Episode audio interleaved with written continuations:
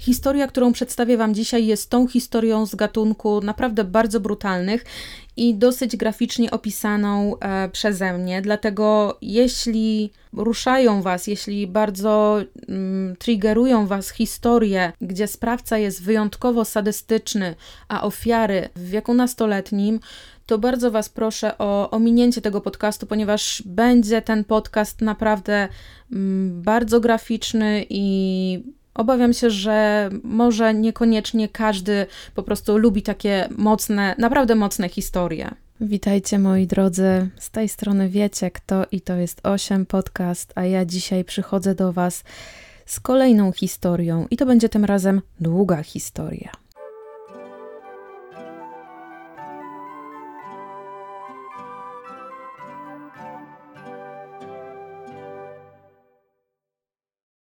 Ósmy stycznia 1947 rok to jest dzień nie tylko narodzin e, znanego nam wszystkim Davida Bowie, ale także niechlubnego bohatera dzisiejszego podcastu, którym to jest William George Bonin. Był on środkowym synem swoich rodziców, Roberta i Alice Bonin. Państwo Bonin mieli w sumie trzech synów. Rodzice Poza tym, że mieli synów, mieli też bardzo poważny problem z alkoholem, ze spożywaniem alkoholu, przy czym ojciec Roberta dodatkowo jeszcze był w szponach hazardu i znęcał się nad żoną oraz synami fizycznie. Chłopaki Boninów puszczani byli przeważnie zaniedbani i często chodzili głodni. I tutaj z pomocą przybywali sąsiedzi, którzy starali się pomóc zapełnić brzuchy Williama oraz jego dwóch braci. Sąsiedzi nie tylko dbali o to, żeby chłopcy nie byli głodni, ale dbali też o to, żeby byli w miarę przyzwoicie ubrani. Kiedy wychowywanie synów stanowczo przerosło Roberta i Alice, to oddali oni swoje dzieci na wychowanie dziadkowi. To był e, ojciec matki Williama. I to było prawdopodobnie jedno z gorszych posunięć dla życia młodego Williama, ponieważ dziadek był skazanym przestępcą seksualnym, który lata wcześniej molestował swoją córkę, a matkę Williama i wkrótce zaczął tę samą praktykę stosować wobec swoich wnuków. W roku 1953 Alice, chcąc uchronić swoich synów przed przemocą ze strony ojca, umieszcza ich w sierocińcu. Miejsce to otoczone jest bardzo złą sławą. Wychowawcy mają surowo dyscyplinować wychowanków za każde wykroczenie, niezależnie od tego, czy to wykroczenie jest drobne czy poważne. Na porządku dziennym jest bicie wychowanków, podtapianie ich w zlewach wypełnionych wodą, spuszczanie wody w toalecie podczas gdy głowa karanego dzieciaka była włożona do środka, czy nakaz wchodzenia i schodzenia ze schodów, dopóki nogi się pod takim dzieciakiem dosłownie nie ugięły ze zmęczenia. Później William będzie opowiadał bardzo lekko i bardzo swobodnie o swoim dzieciństwie i o tym, co przeżył jednak odmówi omawiania tego, czego doświadczył w tym sierocińcu. Powie natomiast, że już w tak młodym wieku był ofiarą niechcianych zalotów ze strony starszych chłopców i zgadzał się tylko na to, kiedy miał ręce związane z tyłu za plecami i jak sam później powie, to była dla niego e, bezpieczna, uległa e, pozycja. W sierocińcu William pozostał do swojego dziewiątego roku życia, po czym zamieszkał z rodzicami w Mansfield. Rok później chłopak trafia do aresztu dla nieletnich. Wykroczenia, za które tam trafia, to kradzież tablic rejestracyjnych samochodów. Podczas pobytu w ośrodku poprawczym dla nieletnich jest wielokrotnie wykorzystywany fizycznie i napastowany, w tym przez swojego doradcę czy też opiekuna, i jest to dorosły mężczyzna. Cztery lata później rodzina musi się wynieść z aktualnie zamieszkiwanego domu, ponieważ nieruchomość ma być przejęta z powodu ogromnych zaległości w opłacaniu każdego możliwego rachunku związanego z zamieszkiwaniem w tym domu. Zatem kolejnym miejscem, w którym zamieszkują wszyscy, jest Kalifornia, a ich nowy dom mieści się przy Angel Street w mieście Downey. Robert i Alice wybrali Kalifornię, dlatego ponieważ wierzyli, że dokładnie to miejsce w końcu odmieni ich życie. Krótko po przeprowadzce ojciec Williama umiera, a powodem jego śmierci jest marskość wątroby.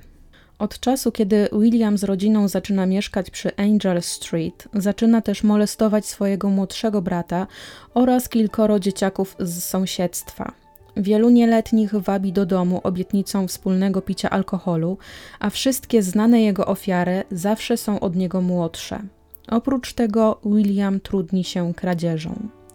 W roku 1965 chłopak kończy szkołę średnią i jest w związku z dziewczyną i co więcej, zaręcza się z nią. Głównie jest to na polecenie jego matki, która wierzy, że to jest dobry krok w stronę stłumienia czy też wyleczenia Williama z homoseksualizmu. W tym samym roku William wstępuje do sił powietrznych Stanów Zjednoczonych i przez kolejnych pięć miesięcy służy czynnie w Wietnamie jako strzelec powietrzny. Na jego wojskowym koncie zarejestrowanych jest 700 godzin zarówno walki, jak i patroli. Pewnego razu, kiedy jednostka Williama jest pod ostrzałem wroga, to on ryzykuje swoje własne życie, żeby ratować rannego kolegę, i za ten czyn zostaje odznaczony medalem za waleczność. W zastępach sił powietrznych William służy 3 lata, po czym zostaje honorowo zwolniony w październiku 68. Po zwolnieniu William wraca do Downey, żeby poślubić narzeczoną, która ma na imię Susan, z którą będzie miał syna. Bonin będzie zeznawać, że jego pobyt w Wietnamie zaszczepił mu przekonanie, że życie ludzkie jest mało warte.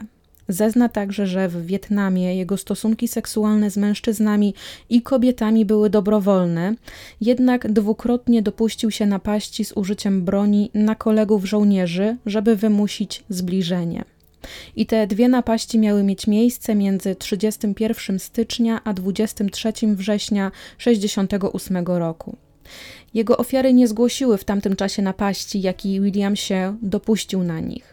Tymczasem małżeństwo Williama i Susan długo nie przetrwało i dosyć szybko para się rozeszła. W tym czasie Bonin będzie miał pewien sen, który będzie do niego wracał na przestrzeni lat. Fabułę swojego snu opowiada żonie, a Susan później opowie ten sen. Powiedział mi, że sen ten wielokrotnie do niego wracał. Oto William jest w barze, w którym jest także dziewczyna bez twarzy. On do niej podchodzi i kupuje jej drinka. Później zabiera na pustynię. Tam gwałci ją, morduje, a na koniec zakopuje w płytkim grobie. Kiedy ten sen się pojawia, William budzi się z niego cały we łzach. Po rozwodzie Bonin zamieszkuje ze swoją matką. 17 listopada 68 roku, kiedy William ma lat 21, dokonuje napaści seksualnej na młodego chłopaka, a w ciągu następnych czterech miesięcy napada na trzech kolejnych nieletnich. Jego ofiarami byli 14-letni William, 17-letni John, 12-letni Larry oraz 18-letni Jesus. Każdą z ofiar przed napastowaniem krępował, poddawał torturom, którymi były bicie i ściskanie jąder. Potem dokonywał sodomii i gwałtu oralnego. Na początku 69 roku, kiedy próbuje napastować szesnastolatka, po uprzednim zwabieniu go do swojego samochodu, zostaje zatrzymany. Policjantom, którzy dokonali zatrzymania, powiedział, że cieszy się, że go zatrzymali, ponieważ czuł, że już był blisko tego, żeby zabić tego nastolatka. Postawiono mu zarzut pięciu porwań, czterech przypadków sodomii, jeden zarzut gwałtu oralnego oraz zarzut molestowania nieletnich oraz zarzut usiłowania napaści. Ten e, dotyczył ostatniej ofiary. Bonin przyznaje się do molestowania i gwałtu oralnego. Przed procesem zostaje zdiagnozowany jako przestępca seksualny z zaburzeniami psychicznymi, którego można leczyć. I dzięki tej diagnozie zostaje umieszczony w szpitalu stanowym Atascadero w hrabstwie San Luis Obispo. Tak więc od stycznia 1971 roku William zostaje poddany szeregowi badań, które wykazują, że ma uszkodzenia w obszarze mózgu odpowiadającym za powstrzymywanie gwałtownych impulsów i że IQ mężczyzny wynosi 121 punktów i że wykazuje on objawy depresji maniakalnej. Badania fizykalne, jakie zostały na nim przeprowadzone, ujawniają, że na głowie oraz na pośladkach ma on blizny, które prawdopodobnie pojawiły się u niego podczas pobytu w ośrodku w Connecticut. Chociaż sam William twierdzi, że nie pamięta, żeby tam był bity. Po dwóch latach pracy ze specjalistami i przebywania w szpitalu, Bonin zostaje wysłany do więzienia. Według opinii nie nadaje się on już do dalszego leczenia i resztę swojej kary musi odsiedzieć za kratami. Podczas pobytu wielokrotnie inicjował gwałtowne i brutalne zbliżenia z innymi mężczyznami w ośrodku. Twierdził, że nie jest w stanie wyzbyć się swojej żądzy w stosunku do młodych mężczyzn. Jeden z ekspertów w raporcie napisał takie zdanie: Chciał się poprawić, ale nie bardzo wiedział, jak się za to zabrać. 11 czerwca 1974 roku władze więzienia wydają decyzję, że mężczyzna może zostać zwolniony, ponieważ nie stanowi już zagrożenia dla zdrowia i dla bezpieczeństwa innych. Oczywiście decyzja ta podparta jest opinią lekarzy więziennych, którzy badali Bonina. Nie minęło dużo czasu, a Bonin wrócił do swoich sadystycznych nawyków, a jego pierwszą ofiarą pada 14-letni David McVicker. 8 września 1974 roku chłopak autostopem próbuje dotrzeć do swojego domu przy Huntington Beach. Tak więc, kiedy Bonin zatrzymuje się w swoim niebieskim Oplu kadecie przy chłopaku i mówi mu, że nie ma sprawy i że zawiezie go tam, w końcu z Garden Grove do jego domu jest około 18 km, chłopak jak najbardziej się zgadza. Poza tym mężczyzna zachowuje się bardzo na luzie i wygląda na takiego bardzo w porządku. Tak więc David się niczego nie obawiał i dlatego wsiadł z nim do owego samochodu. Dosyć szybko David słyszy z ust Bonina bardzo dziwne pytanie. Mężczyzna pyta go, czy David lubi chłopców, i w tym momencie nastolatek prosi mężczyznę, żeby ten się zatrzymał, natomiast Bonin się nie zatrzymuje. Wyjmuje broń, i wtedy to uczucie całkowitej kontroli i władzy nad drugą osobą w pełni go obezwładnia. Będzie się pojawiać zawsze, ilekroć Bonin będzie trzymał kogokolwiek na muszce swojej broni. To uczucie po raz pierwszy pojawiło się, kiedy służył w Wietnamie, kiedy dwukrotnie przy pomocy celowania do mężczyzn z broni wymusił na nich zbliżenie seksualne. Natomiast w tym momencie David jedyne co wie, to to, że jest w dosyć ciężkiej sytuacji. Kiedy Bonin dojeżdża z Davidem w opuszczone miejsce, każe mu się rozebrać. Następnie bije chłopaka i go gwałci. Później zaczyna dusić go jego własną koszulką, jednak kiedy nastolatek krzyczy, mężczyzna przestaje go dusić i co więcej, przeprasza za tę napaść na niego. Każe chłopakowi się ubrać i odwozi go do jego domu rodzinnego, po czym kiedy chłopak wychodzi z jego samochodu, Bonin rzuca tak jakby od niechcenia: Jeszcze się spotkamy. Natomiast David natychmiast mówi matce o tym, co go spotkało, a ona zgłosiła to zajście na posterunku policji i dosyć szybko Bonin został oskarżony o gwałt oraz e, gwałt oralny, do którego doszło dwa dni po napaści na Davida. Jego ofiarą padł piętnastolatek, któremu Bonin zaproponował 35 dolarów za stosunek nastolatek odrzucił ofertę mężczyzny, na co w odpowiedzi ten próbował przejechać chłopaka swoim samochodem. Jeśli chodzi o matkę Davida, to kobieta nigdy nie rozmawiała z synem o tym doświadczeniu. E, była raczej małomówna i taka bardzo powściągliwa. Młodszy przyjaciel Davida też nie był mu w stanie dać wsparcia, jakie chłopak wtedy potrzebował. On sam próbował radzić sobie z tym doświadczeniem jak tylko mógł i ilekroć gdzieś ten temat wypłynął, to David obracał tę sytuację tak naprawdę w żart. Przyszłości David będzie miał problem z utrzymaniem pracy, a kiedy jego szef przeczyta artykuł w gazecie o napaści Bonina na niego, odbierze to tak, jak, jakby nastolatek wtedy w 1974 roku był wspólnikiem Bonina i zwolni Davida. McVicker powie, że poczuł się tak, jakby ponownie został zgwałcony. Kiedy David będzie opowiadać o zdarzeniu z przeszłości w 2011 roku, będzie mówił o tym, że nadal ma koszmary związane z napaścią Bonina na niego. William póki co przyznaje się do winy. W międzyczasie śledczy obiecują Davidowi, że będą się starać, żeby mężczyzna otrzymał karę od 15 lat do dożywocia, ta obietnica daje odrobinę spokoju ducha nastolatkowi, jednak 31 grudnia 1975 roku Bonin zostaje skazany na karę od roku do 15 lat pozbawienia wolności. Ostatecznie wyjdzie po niecałych trzech latach, 11 października 1978 roku. Kolejne 18 miesięcy z jego kary ma być e, odbywane w zawieszeniu. Bonin po wyjściu na wolność przeprowadza się do Downey i mieszka niecałe 2 km w odległości od miejsca, w którym mieszka jego matka. Znajduje sobie pracę i zatrudnia się jako kierowca ciężarówki w firmie dostawczej. Zaczyna też spotykać się z kobietą. Bonin bardzo lubi spędzać z nią każdą niedzielę na torze rolkowym w mieście Anheim. Nastoletni chłopcy z sąsiedztwa Bonina twierdzą, że jest on dosyć towarzyski, przyjacielski, ogólnie taki spoko gość i można u niego pić alkohol, który zresztą sam mężczyzna im kupuje. Sąsiad Bonina, 43-letni Everett Fraser, regularnie organizował imprezy w swoim domu i na jednej z takich imprez William poznaje 22-letniego Vernona Batsa. Vernon pracuje w fabryce porcelany, jest magikiem amatorem, pracuje na pół etatu i dosyć mocno interesuje się okultyzmem. Drugim mężczyzną, który odegra jeszcze znaczącą rolę w historii, jest 19-letni Gregory Milley. O nim wiemy, że jest mieszkańcem Teksasu, który nie umiał czytać ani pisać, a jego IQ wynosi 56 punktów i na co dzień utrzymuje się on z dorywczych prac.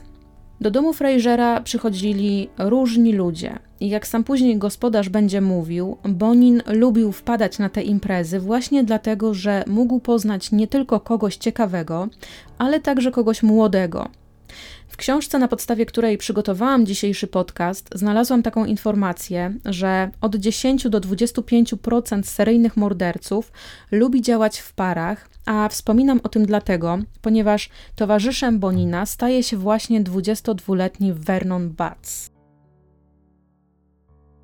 On później będzie opowiadał o tym, że był jednocześnie zafascynowany i przerażony Boninem i tym, co mężczyzna robił ze swoimi ofiarami czerpał ogromną przyjemność z patrzenia, jak Bonin torturuje młodych autostopowiczów, uczniów czy mężczyzn, którzy za pieniądze oferowali swoje usługi seksualne. To właśnie były ofiary Bonina. Chłopcy i młodzi mężczyźni w wieku od 12 do 19 lat, których zwabiał do furgonetki marki Ford Econoline. Jego ofiary będą obezwładniane, ich ręce i nogi będą krępowane kajdankami, drutami oraz sznurami. Kiedy ofiara będzie obezwładniona, Bonin będzie ją molestował seksualnie, bił po twarzy, po głowie i po genitaliach, będzie torturował takiego chłopaka. Większość ofiar mordował przez duszenie ich własnymi koszulkami. Niektóre dźgał nożem, aż do ich ostatniego tchu, inne bił na śmierć. Jedną z ofiar zmusił do wypicia kwasu solnego, trzem innym wbił szpikulec do lodu w uszy. Jeden z chłopców zmarł z powodu szoku. W samochodzie, którym poruszał się Bonin i Bats, z tylnych drzwi wyjęto klamki, tak więc jeśli ofiara weszła już do wana, no to nie miała szans, żeby wyjść z wnętrza o własnych siłach. Bonin we wnętrzu pojazdu pod ręką miał schowaną garotę, ligatury oraz noże i narzędzia domowe, których używał do torturowania ofiar oraz zabijania ich. Jako napastnik uwielbiał, kiedy ofiary były młode, uwielbiał, kiedy krzyczały, uwielbiał je torturować, uwielbiał widzieć grymas bólu na ich twarzach. To go podniecało, to sprawiało, że mężczyzna był seksualnie bardzo mocno podniecony choć jak sam będzie później opowiadał, to samo poszukiwanie ofiary, tej ofiary idealnej, dawało mu ekscytację seksualną. Podczas szału zabijania był jak osoba uzależniona, potrzebował coraz mocniejszych i silniejszych doznań, żeby czerpać z tego satysfakcję. Nastolatków zabijał w swojej furgonetce, a ciała wyrzucał wzdłuż lub niedalekiej odległości od autostrad południowej Kalifornii. W co najmniej dwunastu morderstwach Boninowi towarzyszył jeden lub więcej z jego czterech znanych wspólników. 28 maja 1979 roku Bonin zatrzymał się koło 13-letniego Tomasa Glena Landgrena, który próbował złapać stopa, żeby wydostać się z domu rodzinnego znajdującego się w dzielnicy Los Angeles o nazwie Reseda. Chłopak ostatni raz widziany był o 10.50, jak wychodził ze swojego domu. Wcześniej to Bonin i Bats zaproponowali mu podwiezienie do miejsca docelowego. Jego ciało zostanie znalezione tego samego dnia w Agora. Penis i jądra chłopaka były usunięte, gardło poderżnięte, na ciele miał wiele śladów dźgania pochodzące od noża, a na szyi ślady duszenia. Ubrany był jedynie w koszulkę, skarpety oraz buty. Spodnie jeansowe, bieliznę chłopaka oraz jego genitalia śledczy znaleźli później rozrzucone w pobliżu miejsca odnalezienia Tomasa. Tego lata 79 roku Bonin zostaje aresztowany za molestowanie 17-letniego chłopca mieszkającego w Dana Point i ponieważ wydarzyło się to podczas jego okresu próbnego, to mężczyzna powinien niezwłocznie zostać zaciągnięty do więzienia, żeby mógł tam odbyć resztę zasądzonej kary. Tak się jednak nie dzieje. Zamiast tego zostaje wypuszczony z więzienia jeszcze przed rozprawą. Mężczyzna oczywiście skwapliwie korzysta z tej okazji i się nie pojawia w sądzie. Tego dnia z więzienia odbiera go sąsiad Everett Fraser. Natomiast Bonin ma powiedzieć wtedy Fraserowi, że nikt już nigdy więcej nie będzie zaznawać w jego sprawie. To oświadczenie Fraser odbiera jako wyraz skruchy Bonina, Niestety przyszłe wydarzenia pokażą, że William miał zupełnie co innego na myśli. 4 sierpnia 1979 roku Bonin i Butts na ofiarę wybierają 17-letniego Marka Sheldona. Chłopak szedł ze swojego domu w Westminster na film do kina niedaleko Beach Boulevard. Jak zeznają później sąsiedzi, słyszeli krzyki z okolicy domu Marka, co sugeruje, że został on uprowadzony siłą przez Bonina i Batsa. Kiedy już wsiadł do wana, nie miał szans z niego wyjść. Nastolatek został zgwałcony wieloma różnymi przedmiotami, jakie napastnicy mieli w swoim samochodzie, między innymi użyli do tego czynu kija bilardowego. Tortury, jakim poddany był chłopak, były tak brutalne, że Mark zmarł nie z powodu obrażeń, ale z powodu szoku. Mężczyźni wyrzucili jego zwłoki na terenie hrabstwa San Bernardino, jednak ponieważ według nich chłopak zmarł zbyt wcześnie, zanim oni zdążyli nasycić swoje żądze, to muszą znaleźć kolejną ofiarę. I tak dzień później ich ofiarą pada Markus Grabs, uczeń pochodzący z Niemiec, będący na wymianie. Chłopak zdecydował, że najlepszym sposobem do, na świętowanie swoich 17 urodzin będzie wyprawa z plecakiem przez całe Stany Zjednoczone. Miał to być dla niego taki ostatni szalony zryw młodości, zanim za chwilę wkroczy w dorosłość. Ostatni raz widziany był na trasie Pacific Coast Highway. Tym razem Bonin i Butts zabrali nastolatka do domu tego pierwszego. Matki Bonina nie ma wtedy w domu, więc to miejsce wydaje się idealną lokalizacją, żeby dokonać napaści. Chłopak zostaje zgwałcony, torturowany i zadźgany nożem. Jego ciało mężczyźni porzucą w kanionie Malibu, a Markus zostanie znaleziony następnego dnia.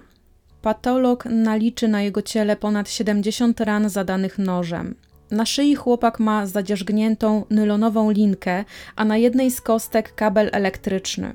Detektywi zajmujący się sprawą zabójstwa Markusa powiedzą, że ten, kto dopuścił się ataku na nastolatka, był jak wściekły pies, który wpadł w jeszcze większy szał i kiedy zaczął gryźć, to nie mógł i nie potrafił przestać.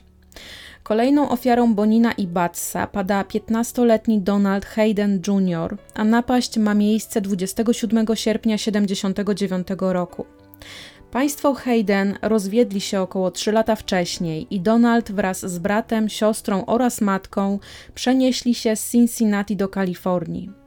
Chłopakowi brakowało postaci ojca w swoim życiu, co sprawiło, że mieszkał przez chwilę ze swoim dziadkiem i często wpadał w kłopoty ale jednak ostatecznie zdecydował, że chce zamieszkać z powrotem z matką, tak więc w 1977 roku przeprowadził się do Kalifornii. Chłopak ostatni raz widziany jest żywy 27 sierpnia o pierwszej w nocy, kiedy idzie właśnie nocą bulwarem Santa Monica.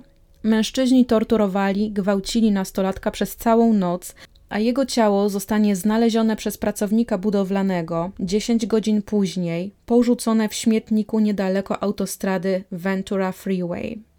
Ciało chłopaka nosiło ślady dźgania nożem w rejonach karku, szyi oraz genitaliów. Na ciele miał ślady po przypalaniu oraz siniaki. Tak samo jak Markus, Donald był napastowany pięścią albo narzędziem wielkościowo zbliżonym do ludzkiej pięści. Piętnastolatek był bity po głowie, zanim został uduszony i zanim jego ciało napastnik porzucił. W okolicy genitaliów chłopaka znajdowały się ślady sugerujące, że ktoś próbował usunąć jego jądra. 9 września 1979 roku Bonin i Butts namierzyli swoją kolejną ofiarę. Był to 17-letni David Murillo. Nastolatek właśnie wyjechał swoim rowerem z domu położonego w La Miranda i udawał się w stronę kina. W tym czasie mógł wybrać między dwoma równie ciekawymi filmami: Czasem Apokalipsy albo Żywotem Briana. David został zwabiony do samochodu Bonina, związany, napastowany seksualnie i pobity na śmierć łyżką do opon. Jego ciało zostanie znalezione trzy dni później, porzucone niedaleko autostrady 101. Osiem dni po napaści na Davida kolejną ofiarą pada 18-letni Robert Wirostek.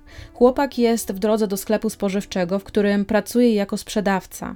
Nigdy nie dotarł do pracy, a jego ciało zostanie znalezione w zależności od źródeł albo 19 albo 27 września, porzucone niedaleko autostrady stanowej I-10.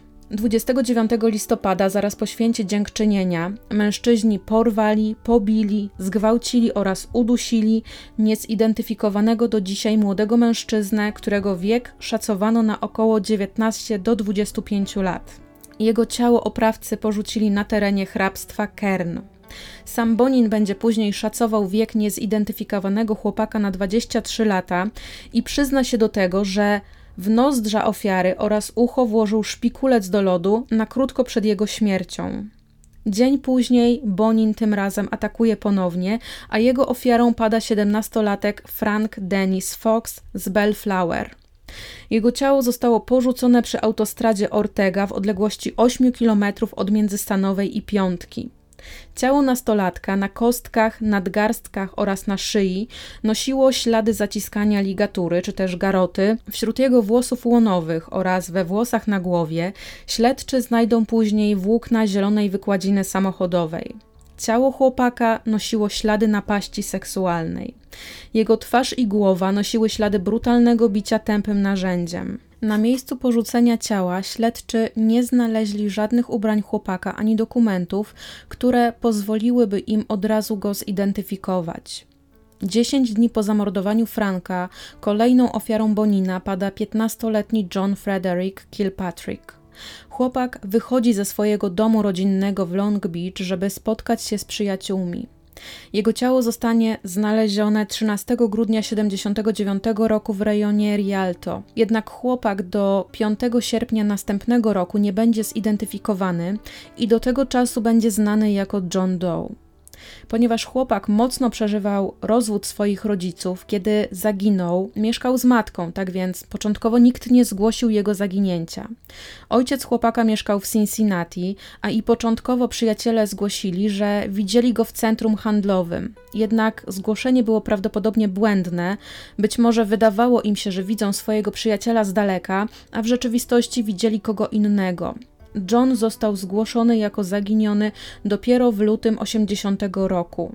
Zanim jeszcze policjanci przybyli do domu matki Johna, kobieta dzięki rozmowie z przyjaciółmi chłopaka wiedziała, że jej syn został zidentyfikowany dzięki tatuażom. Na prawym bicepsie miał wytatuowaną ludzką czaszkę, e, czaszka ta miała kapelusz, a na prawej ręce literę F. Te tatuaże wykonał Johnowi jego brat. 1 stycznia 1980 roku Bonin zaczął nowy rok morderstwem, a na ofiarę wybiera 16-latka Michaela Francisa McDonalda.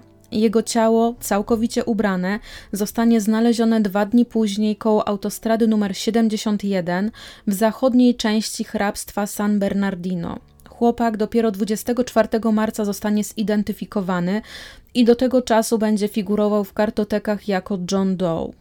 3 lutego Bonin uderzył ponownie, tym razem w towarzystwie 18-letniego wspólnika Gregorego Matthews Mileya. Na swoją ofiarę wybiera 15-letniego Charlesa Mirandę. Nastolatek próbuje złapać stopa na wysokości klubu nocnego Starwood. Początkowo Charles oraz Bonin mieli podjąć dobrowolną aktywność seksualną na tylnej kanapie samochodu mężczyzny.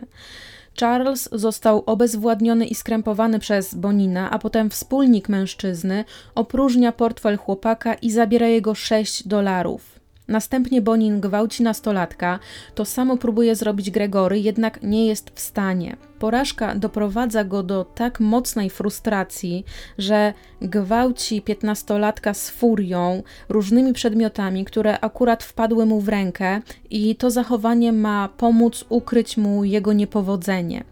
Bonin mówi wtedy swojemu wspólnikowi, że ten dzieciak umrze, na co Miranda mówi, że czemu po prostu nie wypuszczą go na wolność. Bonin tłumaczy, że dlatego, ponieważ wie, jak oni wyglądają i wie, jak wygląda ich samochód, po czym bije nastolatka i dusi jego własną koszulką i dalej do bicia używa łyżki do opon. Wspólnik Bonina wielokrotnie siadał całym ciężarem swojego ciała na klatce piersiowej ofiary.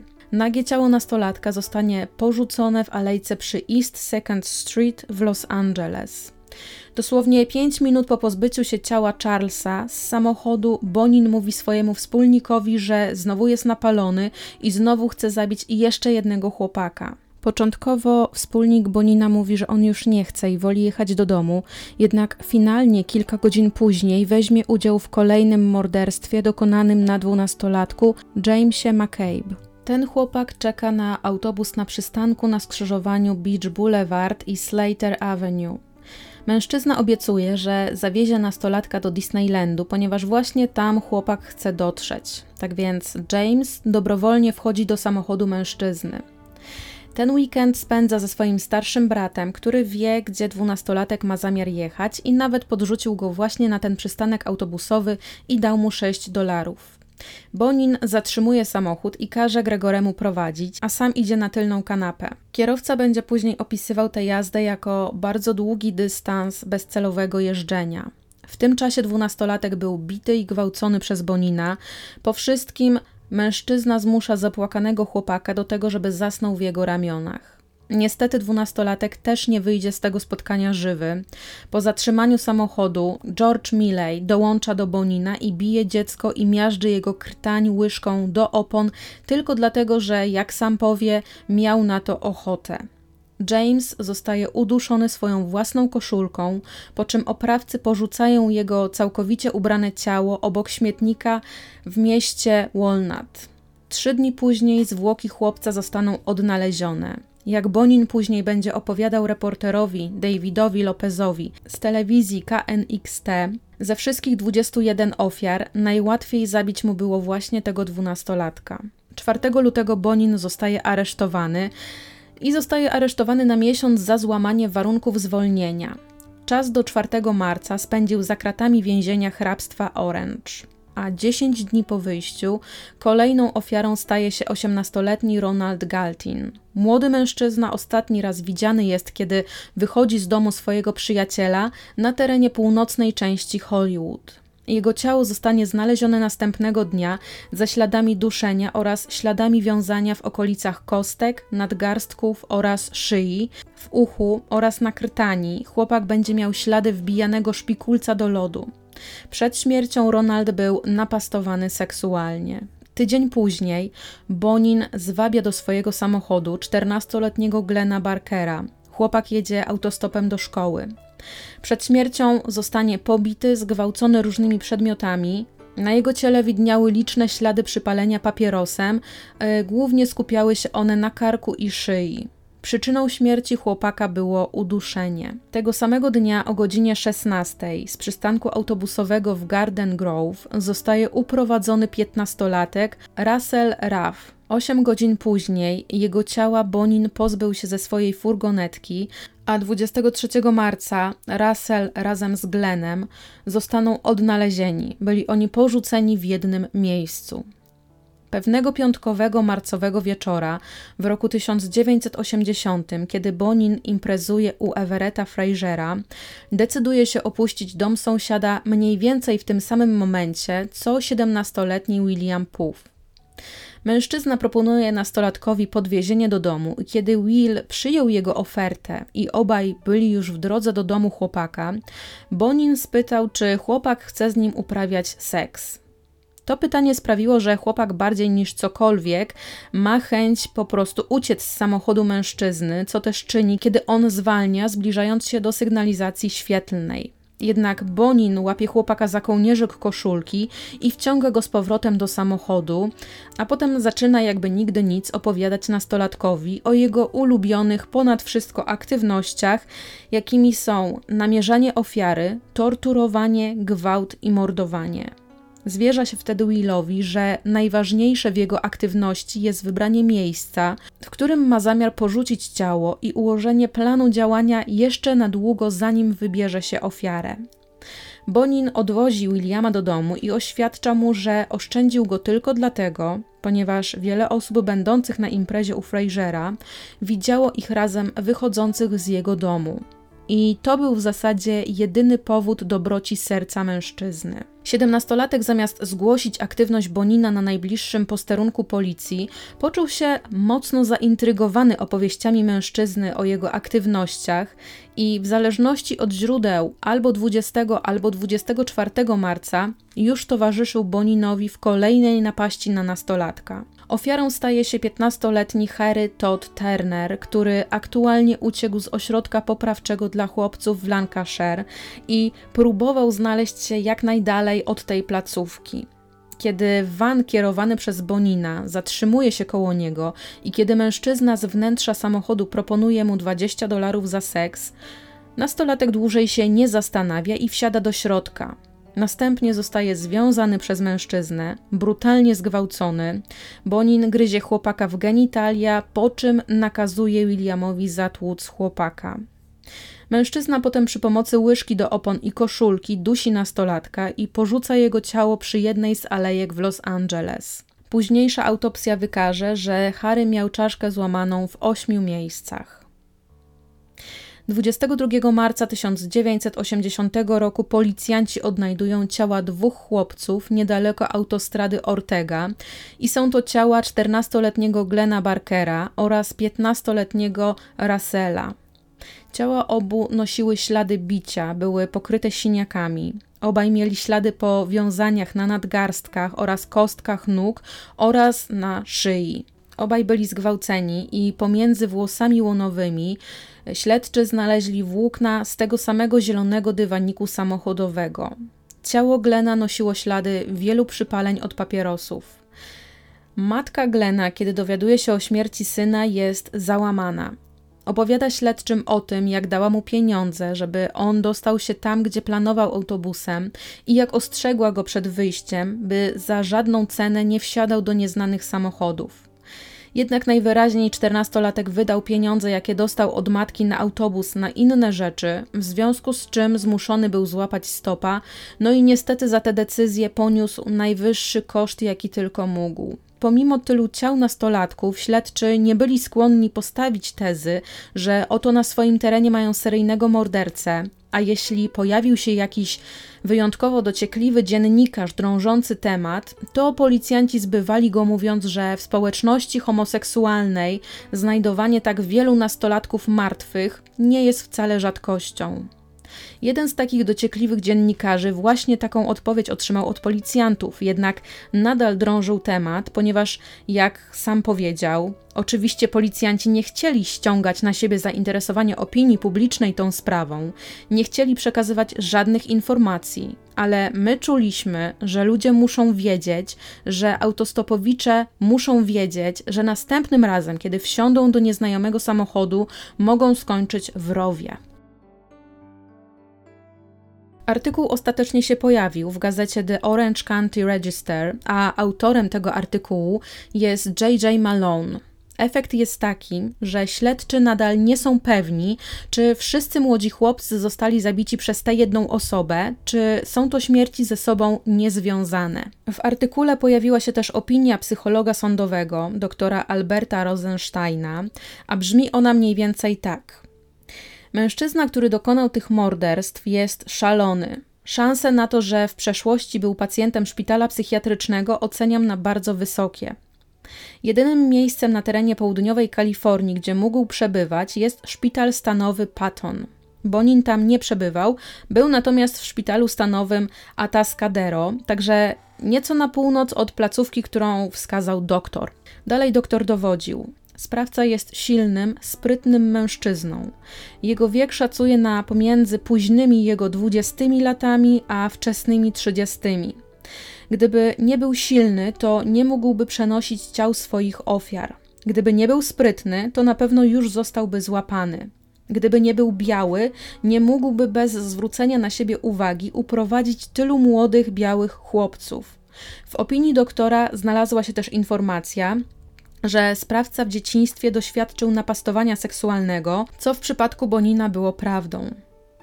Efektem napastowania seksualnego w dzieciństwie jest biseksualizm, ale mężczyzna ten wstydzi się i nie czuje komfortowo i nie akceptuje swojego pociągu do płci męskiej.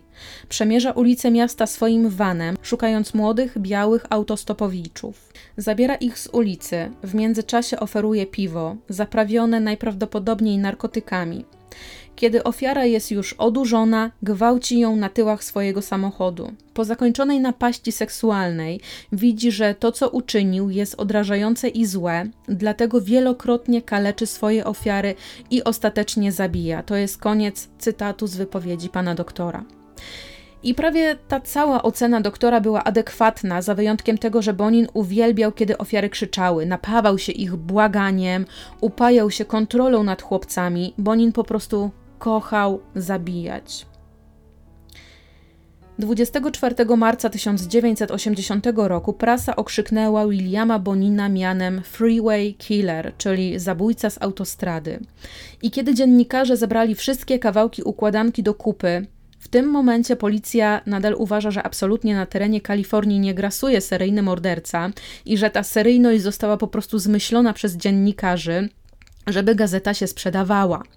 Jednak dziennikarze nie odpuszczali tematu i dowodzili swoich racji, no bo jakie jest prawdopodobieństwo znalezienia kilku ciał jednego rodzaju ofiar, młodych chłopców zabitych dokładnie w taki sam sposób. I w tamtych czasach, kiedy odkrywano ciało, kiedy znajdowano ofiarę zbrodni, to 90% ze znalezionych ofiar mogło zostać zabite na cztery sposoby. Pierwszy sposób to zastrzelenie z broni palnej, zadźganie, to jest drugi sposób. Trzecie uduszenie. Czwarte zatłuczenie tępym przedmiotem. I zaraz po gazetach tematy podjęły lokalne stacje telewizyjne, a władze szkół ostrzegały aktywnie uczniów placówek, żeby nie wsiadały za żadną cenę do samochodów prowadzonych przez nieznajomych ludzi aktywiści organizacji walczących o prawa osób homoseksualnych zaoferowali nagrodę w wysokości 50 tysięcy dolarów za wskazanie osoby, która stoi za tak straszliwymi napaściami na nastolatków.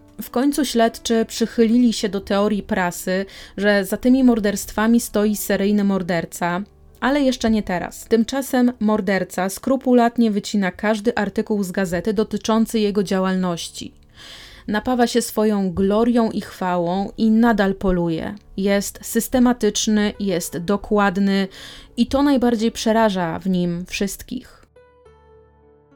Co było dalej w historii Williama Bonina, o tym opowiem Wam jutro. A póki co dziękuję Wam bardzo serdecznie za wysłuchanie części pierwszej i do usłyszenia jutro.